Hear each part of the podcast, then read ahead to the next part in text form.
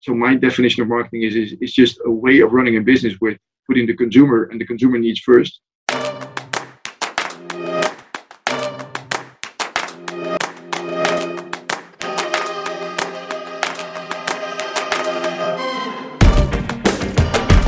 Welcome to Branding Over Wine, an exclusive podcast by Branding Mag. I'm Martin Shearer, and I'm super excited to be sharing some great conversations with our personal marketing branding heroes.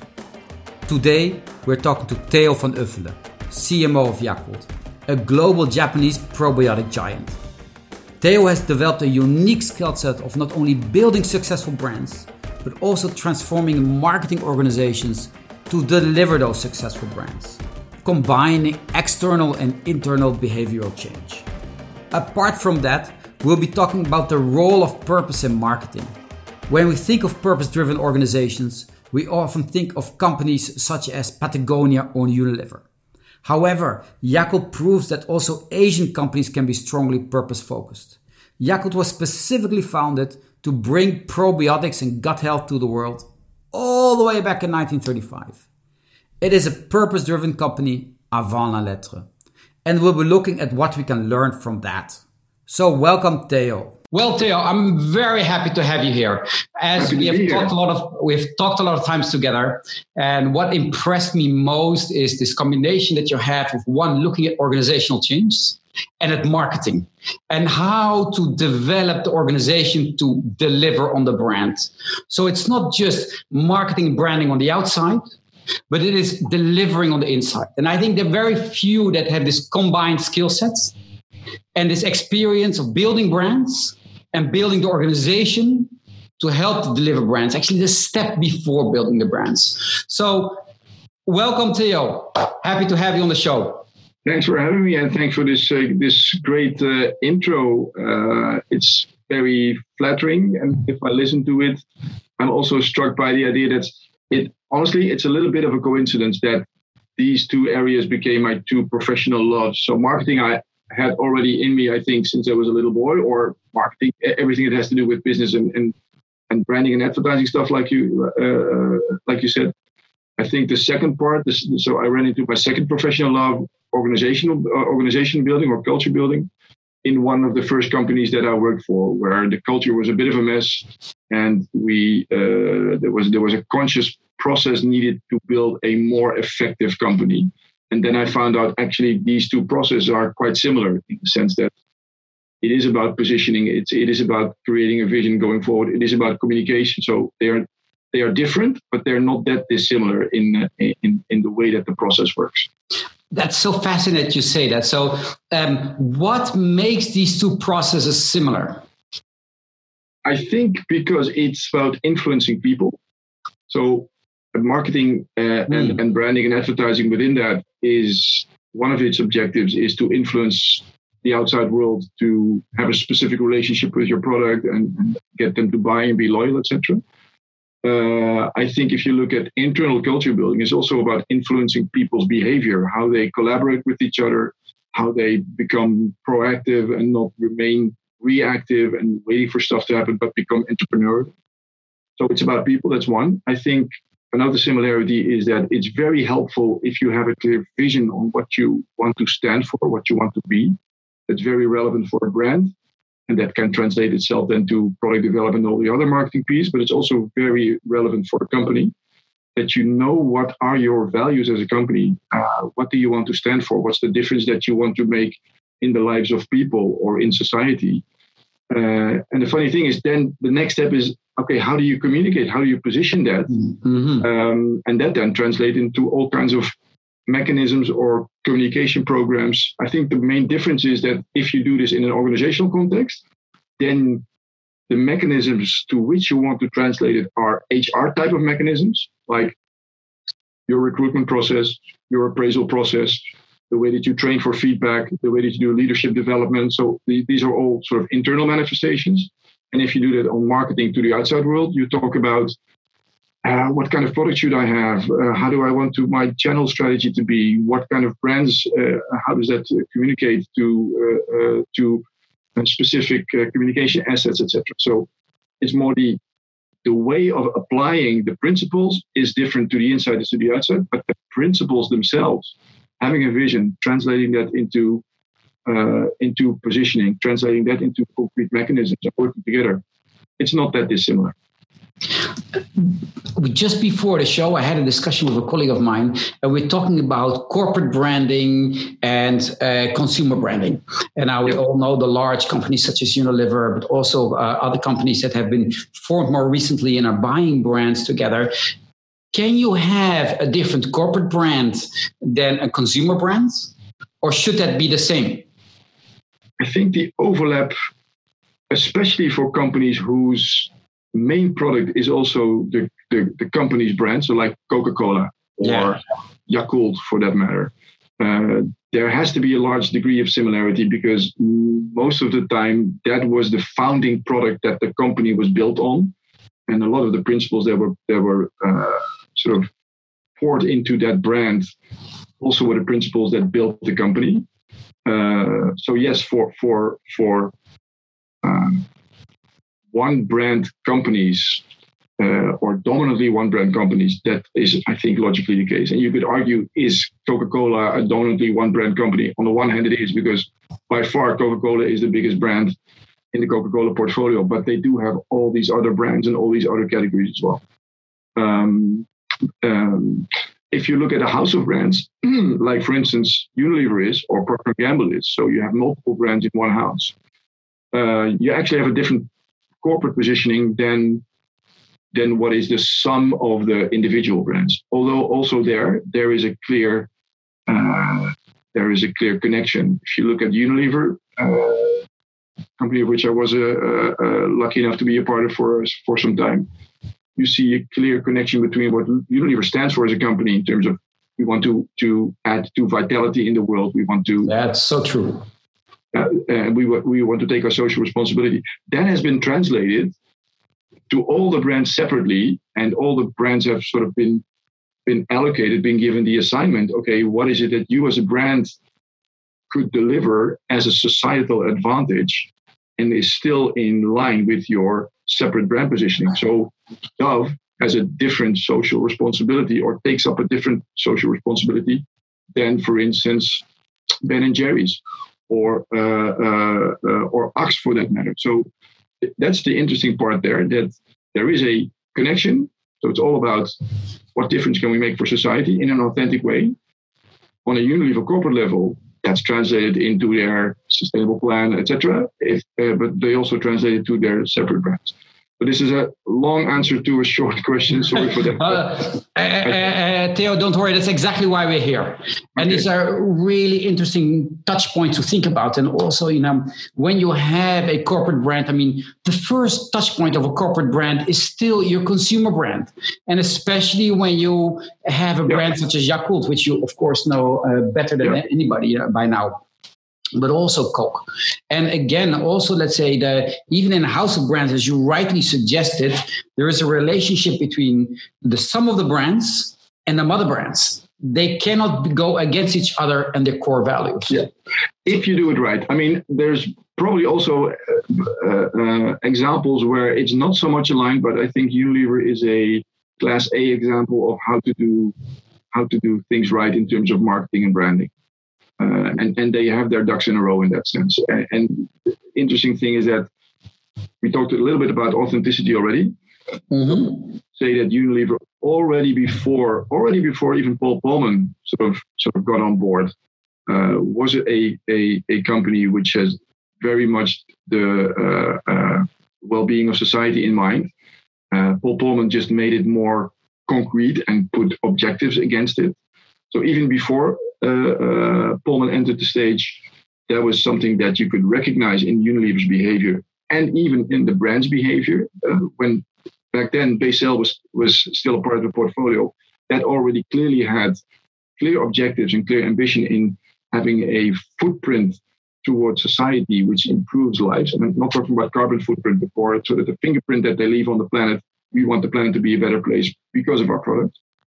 Uh, and I think with the recent, well, not so recent, but with when Hanneke Faber joined the company, she added an extra layer on top of that, saying uh, basically every brand that we have should be sort of an activist brand. So it should be active in uh, taking a stance in how can we improve society with our brand and how do we make that concrete in our products in our communication in in, in our logistics in our uh, carbon footprint etc and now that is almost the same as with Yakult. Because if there is an activist brand that doesn't call itself an activist brand, and if it is a, a purpose brand or vision brand avant la lettre, it must be Yakult.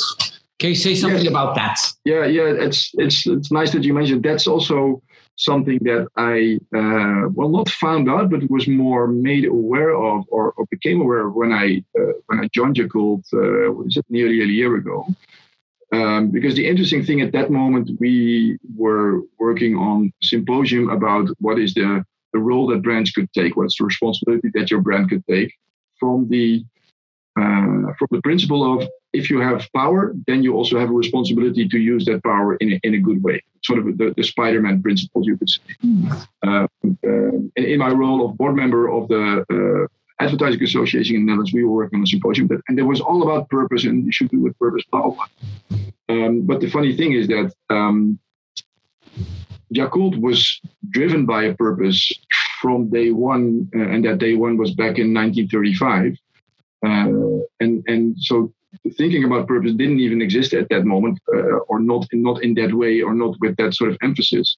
But the founder of Yakult, that was a, a Dr. Shirota, he was driven by the he was a he was a microbiologist and a medical doctor. He was driven by the fact that in his surroundings, uh, so in his immediate environment, there was a lot of uh, uh, disease and a lot of unhealthy situations, a lot of childhood disease. So he was driven by that situation to find out what can I do with my knowledge, my microbiology knowledge, to make a contribution to get a better life situation for the people here uh, immediately around me. That was what was drove him to come up with how bacteria can help the human body to have a better immunity system and to have a better sort of quality of life uh, in every sense. That was what drove him to make a consumer product. So that was funny because he didn't intend to create a company. He was more driven by I see this need in society. I want to contribute. My skill is microbiology. I'm going to find a solution that can that can help and and not as an afterthought, but not as a primary objective. He created a product around. It. So he was driven by how can I help, and he find out found out that the best way for him to help with his skills is to find that particular bacteria strain that has specific properties and can help uh, people have a healthy gut. And you have to know that in the Asian, in the Asian wisdom, uh, there's a saying that says uh, a healthy uh, gut is the is the basis for a healthy life. There's even a Japanese term for that, Kencho Choju. Um, so he was very much focused on that, and uh, he said, "What's the best way for me to deliver those bacteria into the gut? Actually, that is a drink, and that is a drink that is pleasurable to drink. That is a drink that is uh, that is easy going, and and that's." How he created the product around that purpose of how can I deliver something to people in an easygoing way uh, that they find enjoyable, is low threshold, and that, that's how basically what the what the building blocks of the Yakult product was. So that's why it is a, a dairy product because it's easy uh, uh, for people to uh, to imbibe. That's why it has a certain taste because it has to be sweet. So the the, the, uh, the lactic acid bacteria that's in the, that are in the pro- product are actually a little bit acid. So the, the original taste is not really nice. So you have to mask that with sweetness. That's why it has a sweet taste. Um, and, and, if we look, let's say, at the uh, at the marketing of Yakult, which of course uh, is uh, your responsibility and your uh, yeah. Uh, your kingdom within the kingdom, if you will. Um, is that used? Because when I look at Yakult and we look at the communication of Yakult, I see many things, but I'm not quite sure if I see this purpose driven company in the advertising and in the commercials, but perhaps they didn't look good enough. Um, that's it's interesting that you say that because actually, I think that's one of the reasons what makes it authentic because uh, there's a there, one of the traits in Japanese culture or Japanese way of living is humility and and uh, having a servant uh, mindset. So it's not about you know climbing on the roof and saying, "Hey, look at me being your your your benefactor." Uh, it's more about we have a great product. Uh, so that's that's the that's the one part. So it, it's never been part of the explicit communication of we Yakult, we are so purpose driven. No, it's, the belief is more don't shout it, just do it, and then people will recognize it and they will uh, they will appreciate it. For um, what what we've recently done is that we have looked at hey, can we augment the, the message that we have around product also with our intention. So we are a little bit more explicit now in talking about we are on a mission as a company. Uh, but it's not talking about purpose, more as we are on a mission uh, to be more explicit about the mission that we have with our product, the mission that we have with our company, the mission that our bacteria have to reach your gut and there do good things uh, uh for your health, etc. That is indeed interesting. You you see this more often is that there are many companies that actually had this purpose driven inside them, but are only now starting to communicate this. And you actually have also a, lot of let's say companies that start now to communicating it, and they lack the authenticity to be credible in the markets. Yeah, yeah. And you could also argue to what extent consumers, so everyday consumers, are really motivated to buy your product because you are on a mission or because you have maybe that's that's almost uh, that's very nice of you but what does the product do for me? So so you will always have to talk about uh, the benefits that your product offers. And i think that that consumers are more and more aware because society is getting more and more transparent that there's a company behind the product. And even if the product is good if the company has bad intentions or a bad ethical behavior they will not want to buy into that or or associate with it. so people are getting much more critical um, and much more aware of the fact that behind a good product or an interesting product can be a, uh, a company with bad motives. But I think a company being a company with good motives doesn't necessarily uh, how do you say that make you a preferred partner if your if your product is bad or if your product is not relevant for in, indeed, I mean, it, it, also depends on your target audience, uh, yeah. but it's it's almost becoming a hygiene factor.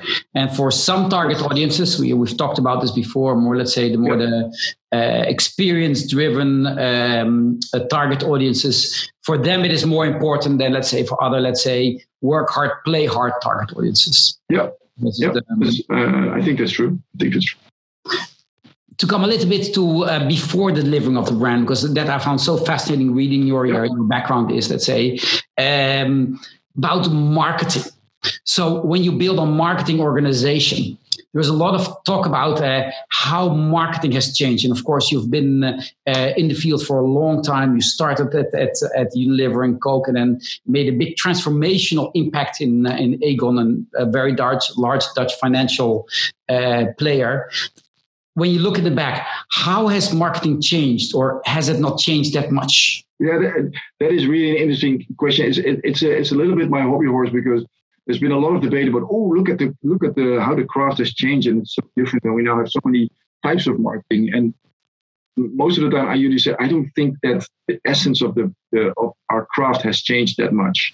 The manifestation of it has changed because there's so many more sources of market research, or sources of, of you know being able to uh, understand what consumers do, are doing, what the markets are doing.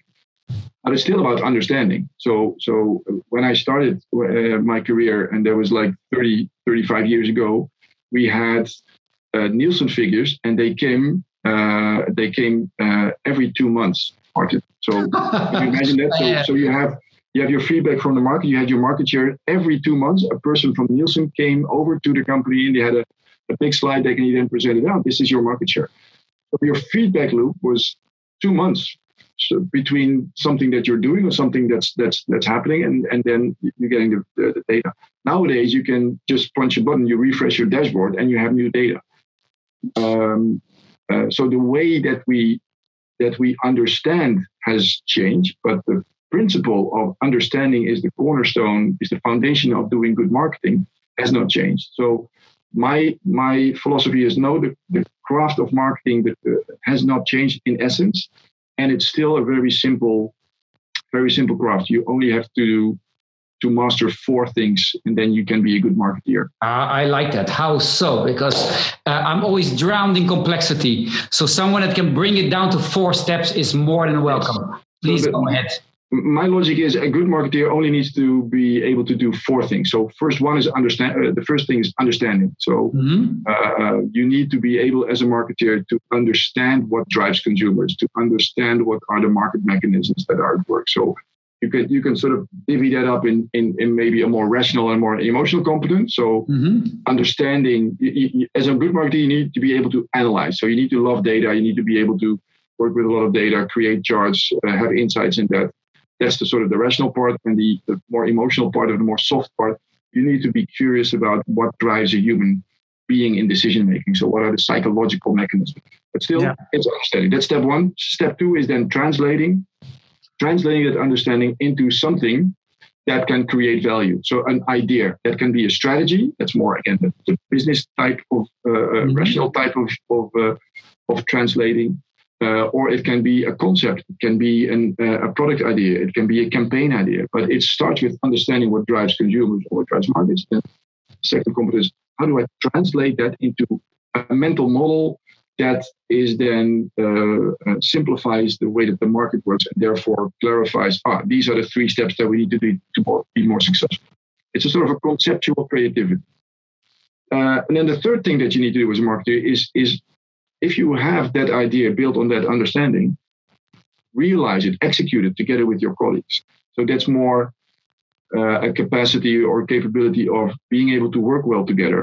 Uh, and also that you can more break down, you can break down into more rational and more emotional type of uh, capabilities.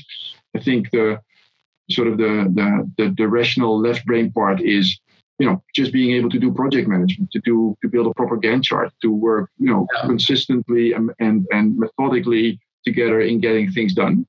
Uh, and the more soft part could be organizational sensitivity. Know what you know who stakeholders to inform and, and how. Know who to influence etc that's a more soft skill list. And then the fourth part so after understanding translating executing is storytelling. It's it's about being able to tell a compelling story, both in the boardroom, and that's more a business story. So that's more the hard skill of you know being able to present a business case with the numbers and, and the logic, uh, but also storytelling that reaches the heart of the consumers. So that's more like, more the creativity part in what kind of branding message should I have? What kind of benefit message should I have? What kind of uh, uh, mechanism should I use to touch people's hearts and emotions? Uh, um, and and to sort of to to tell the right stories or to have people tell the right stories. So to either mm. direct or kickstart or judge creative work. So those are the four things: understanding, translating, executing, and storytelling.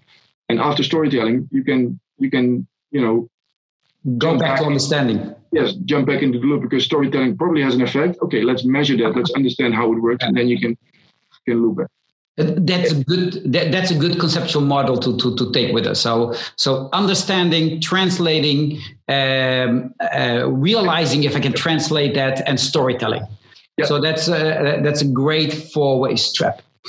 Yeah. But it sounds to me that having a, um, a marketeer with all these four steps is like they would say in Dutch, a sheep with five legs. Five paws, yeah. I know many marketeers, but I know very few that have all these four steps or skill sets, if you want to call them that. Yeah, I, I think I think that's true. It, I think that's that's true for any uh, um, for any craft, whether that's uh, uh, uh, uh a business craft or a sports craft or or a uh, I don't know theatrical uh, craft or whatever. It's it's it's the, the people who have all the things that are needed to be really good are are kind of exceptional, um, and that's why I think also you don't need every market to be marketeer to be exceptional in all four things. As long as you take that concept and try to build an organization where all those skills are are are there. Uh, and sometimes you have marketers who are really good at two or two or three of them. That's fine, as long as you have also other people in your team that are good at two or three different ones. And then the complementarity of the team can be really powerful. And, oh, so, so, so actually, what you have to do is you have to build an organization around these skill sets. And it doesn't mean that the marketeers need to have, well, it would be nice that all four skill sets, but if they don't, at least build an organization that has these four skill sets within the marketing department yeah. Uh, to deliver on the brand. Yeah, and it you know what? It's not even rocket science because if you look at any sports team, if you look at a football team or, or a soccer team or even people in a relay race, ideally they should have comp- part of it should be similar. So in a relay race, everybody needs to uh, be able to run really fast but you you you you typically choose the last runner to be the most fast or the most agile or the most dri- most driven or I, I don't have that much knowledge about athletics but also if you look at a football team you need to have your people who are on the the offense they have different skills than people in the defense but they can all you know they can all play ball to a certain extent i think that's the same for marketers. And uh, there's been a lot of talk about, for instance, a a T-shaped profile that you need to know a lot about. You need to know a little about a lot of things, and you need to know, need to know a lot about uh, a few things. I think that's also uh, that's also true. You don't need to be an expert in everything, but you need to be able to collaborate with the other experts, and and together you can you can form a really powerful complement. Um, having said that, when when I hear you talk, and when I also hear you say, for instance, in the beginning about yourself that uh, you always wanted to be a marketeer, or you thought you were good at being a marketeer from early on, uh, there are perhaps some skill sets that can be learned, and some skill sets that marketeers perhaps need. Uh, from the outset to be good marketeers, from the storytelling. Not everybody can tell good stories. Yeah, I, I, agree. And maybe it's also sort of attitudinal component, so attitude, something like curi- curiosity. It's difficult yeah. to teach a person to be curious. You either are curious or yeah. not. Um, so, and curiosity is, I think, an attitudinal component that's very important for you to want to understand. Of course, you have, drive to, you're not curious. You have no drive to understand anything. But no, no, and, that, here.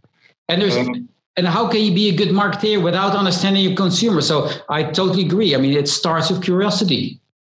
Yeah, not everybody might agree. Eh? So there's a lot of marketeers out there that say, I'm a really good marketeer because I can judge advertising or I have really creative ideas about advertising. Okay, and, and, with, uh, with, all, with all respect, they can be extremely good creative critics. They can be extremely good analytics, although I'm not sure you can be a good an- analyst without a good, uh, good curiosity.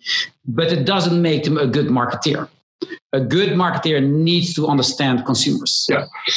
Um, yes, that's that's my that's my view. That's my experience. That the, the, the, people who generally have the most impact in an organization and therefore make the organization impactful in the market are the people that, for some reason, can combine these four skill sets or these four sort of capacities. Uh, and, and also, yeah. yeah, and if, if we wheel back a little bit, then if we look at the role of uh, of marketing and uh, and branding, so uh, what can we do to make marketing be, take, be taken more serious within organizations? I mean, we see this time and again that marketing just cannot hold up against finance. Well, without good market research, which is part of marketing, uh, without good communication, yeah. there is nothing to be sold. There is no company to run.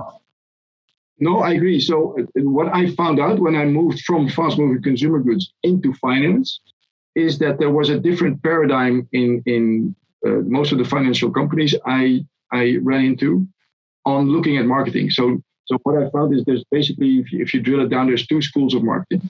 There's the school which I encountered in the finance world, where where basically marketing is the band-aid that needs to be used if you have a very product-oriented uh, way of working. You you you create a product, then you find out that you have to sell it, and then nobody's interested. And then you say help marketing can you help me have a marketing trick or marketing sauce and then to be able to sell it? So that's more marketing as a as a assist to sell stuff that you have created based on your inside out view but not on your outside in view. So so basically a product orientation. Then you find out oh it's very there's no customers for it. Let's use a marketing trick to find customers for it that's one school. That's not the school that I adhere to. Uh, that might not be a spread. the other school is basically the Unilever type of thinking or the Coca-Cola type of thinking. So the FMCG uh, uh, successful uh, company type of thinking, which says marketing is basically the way of thinking and, and doing business where you put your consumer first as the basis of everything that you want to do and your business goal at the end. So it's it's basically connecting all those things. So that, that means that marketing then has an influence on all the things that are in that internal value chain from starting with research, translating that to product ideas, then you get a better product probably, which is more connected to consumer needs. That's easier to sell, but still you need to think about what's then the best price, uh, what's the best channel strategy, what generates the best revenue. And so my view is that if you do these four things in marketing and you translate that to all the P's which are inside of the marketing craft, then you are part of the you're an integral part of the business. And then I think your finance director will be your best friend. Also, because you will see your finance director as your best friend. Yes. Because you need a finance person to help you figure out what's the best pricing that can be both servant to market uh, market needs and market dynamics, but also servant to your internal company uh, requ- uh, requirements to make profit. Yes, and he needs to sign off on the investments. If you set up a campaign, you better prove to him uh, where the money is going, or yeah. her. Yeah, yeah, I agree. And uh, uh, and not just when signing off for advertising campaigns, but also building together what should be our what's our best go-to-market strategy. What is the best way of distributing? I think finance is also very much involved in. Okay, let's develop this other channel. What are the costs involved in that? Uh, exactly. Don't sort of take your finance partner uh, by the hand is not the right word, but if you don't really team up as equals yeah. with your finance partner, yeah. then you are uh, also not doing yourself justice or uh, and maybe doing a disservice to your company. Yeah, I, I, totally agree. I mean, to be a good marketeer, you have to also look, let's say, at a managerial cost accounting of your yeah. channels, of your campaign. At the end of the day, you could say we're all business economics people. Uh, and, and, and have a holistic view on how do you run a business. And so my definition of marketing is, is, is just a way of running a business with putting the consumer and the consumer needs first and, and, and, and understanding that uh, in order for you to be to fill, fulfill your purpose or to be able to sort of make new products new campaigns you have to make a profit maybe that's not the, the, the thing that most marketers jump out of bed for every morning uh, which is logical. I, I don't. I, am not motivated by profit. But I understand that if I don't make a profit, I don't even have, have life to be motivated. Yeah, I mean, uh, uh, no profit, no sustainable. The, the business is not yeah. sustainable. I mean, it's it's it's a, it's actually very simple, and the way I like the way you put it as simple as that. And also, yeah, what I, yeah, what I tell to my marketeers or to people say, yeah, but profit, profit is like breathing. Uh, so if you if you nobody gets out of bed to say ah, I'm gonna breathe today. That's really I'm gonna really have fun breathing today. Nobody nobody does that. So it's not the purpose of your day. But if for some reason you don't you cannot catch your breath, then the only thing about the only uh, thing you think about is is how do I get my next breath. So um, uh, if you don't make a profit, you you can only think about making profit because otherwise you will die. Uh, but if you're only thinking about making profit, you're not making the best use of your life because then, you know, and that's the same with the business as well. If you if you're only out there to make a profit, you will probably not come up with the best products because they need to be in line with consumer needs. Um, but if you don't make a profit, then there's no way that you can spend any time on making good products because yeah. you don't have the uh, you don't have the, the wherewithal to live. I think I'm going to quote you on that. Profit is like breathing. It's yeah. always a good good way to storytelling. One of the skill sets we just learned from you. So that also implies that if marketeers need to be good business economic thinkers and doers, that means they should be schooled properly. And that means that we should put more effort into schooling marketeers. And I think we've seen it often is that uh, you either come from a good marketing school in practice, such as the large marketing driven companies, or you have a very good marketing background, but you really need it. Otherwise, you end up as a, you end up building communication departments that are just coloring yeah. departments, yeah, templates and logos. Agree. Um, and that starts with the recognition that marketing is a, is uh, is a broader craft than just uh, you know the, the, single parts of it. So like communication or pricing or product development. It's the whole thing. It's the full Monty um, and then also making sure that people get a proper education on on the parts. But if you that's an interesting but if you if you start training just the parts without the bigger picture um, then marketers can think about can can start to think ah this is this is what marketing is about it's all about i don't know digital uh, digital tactics or it's all about communication where uh, as i said i think it's about the whole thing from from crossing every uh, uh every uh, p so for uh, whether it's product or pricing or distribution um, and yes also your your promotional p which is nowadays more integrated marketing communication um, than just than just your promotional. Uh, yeah, I, I think I, I, think it's so relevant what you say. It's let's say the first of all the four P's are still relevant. Uh, they are have been out of vogue for a while, but yeah. you see that the simple principles are still there. And every time we get cut, uh, like in a previous discussion, I mentioned that uh, there is no such thing as influencer marketing. There is yeah influence. Eh, there's influencing, but say can you say a bit more about that?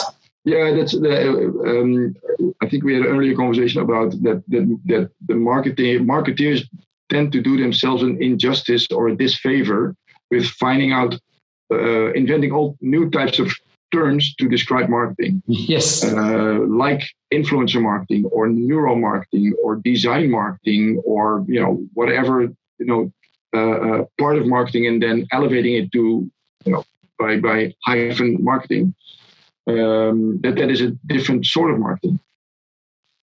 What you create there is a very scattered image of what marketing is, and you if you elevate subsets of the craft to saying this is the craft, uh, then people get confused and people tend to think, ah, marketing, oh yeah, that's making commercials, right? No, it's a part of it, but it's not the only part, and it's an important part.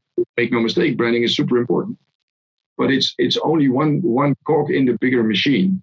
Um, and I think by having, you know, articles about, oh, uh, influencer marketing is the new marketing.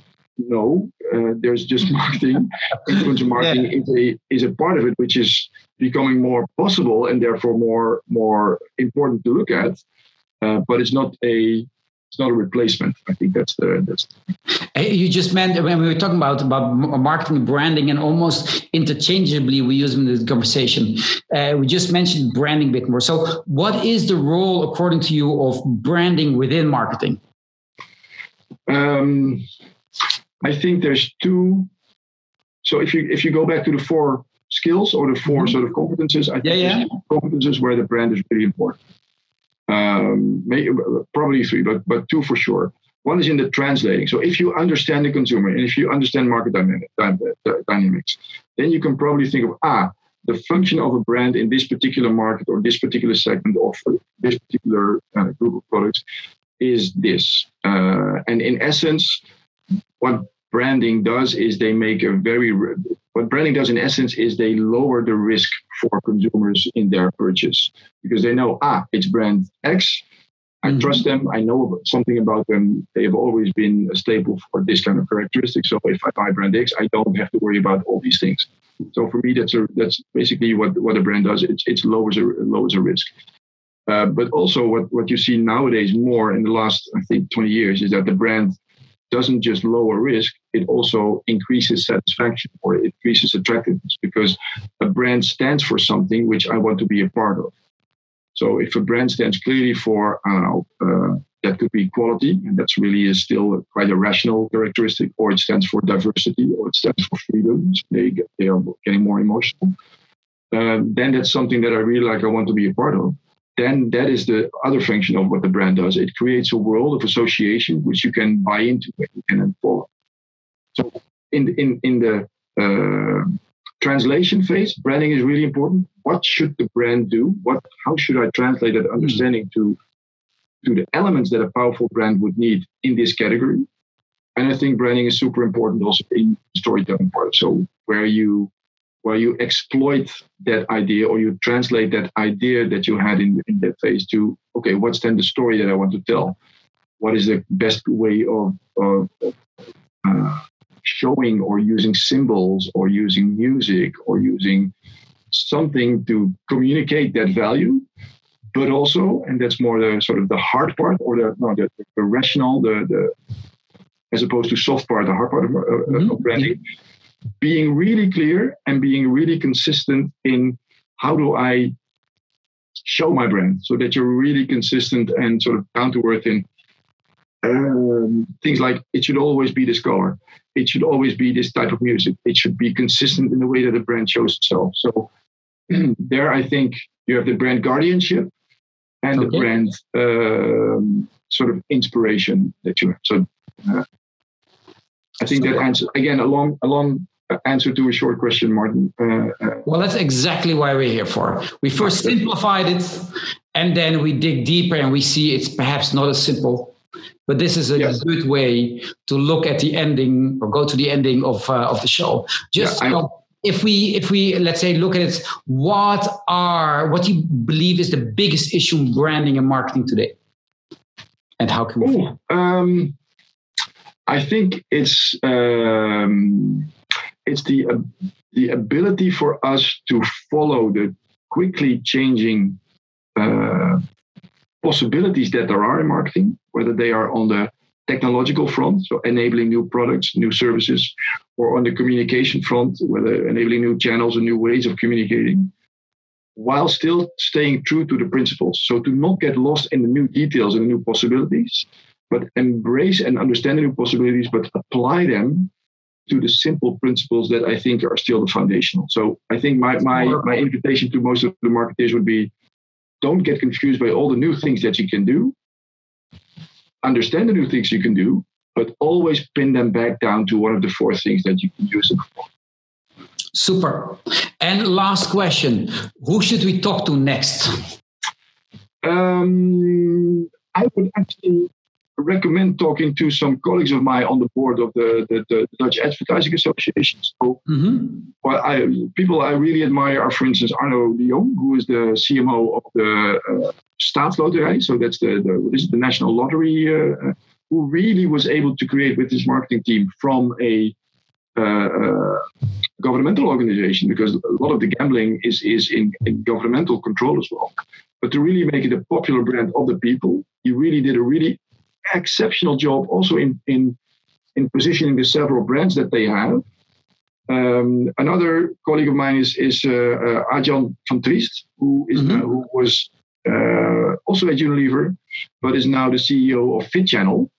Okay. And also believes in the simplicity of marketing while using all the new possibilities of, for instance, direct to consumer offering of, of uh, services.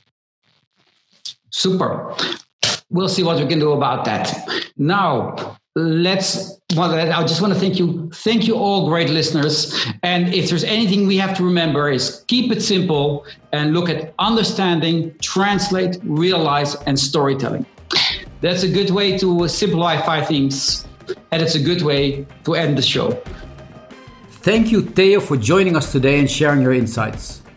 And i also want to thank you all for tuning in Hope you enjoyed our conversation and that you found it insightful. And if so, please share branding over wine with friends and colleagues. And when you have a moment, we'd love to get your reviews or ratings. Hope to have you all listening in on our next podcast and have a great day.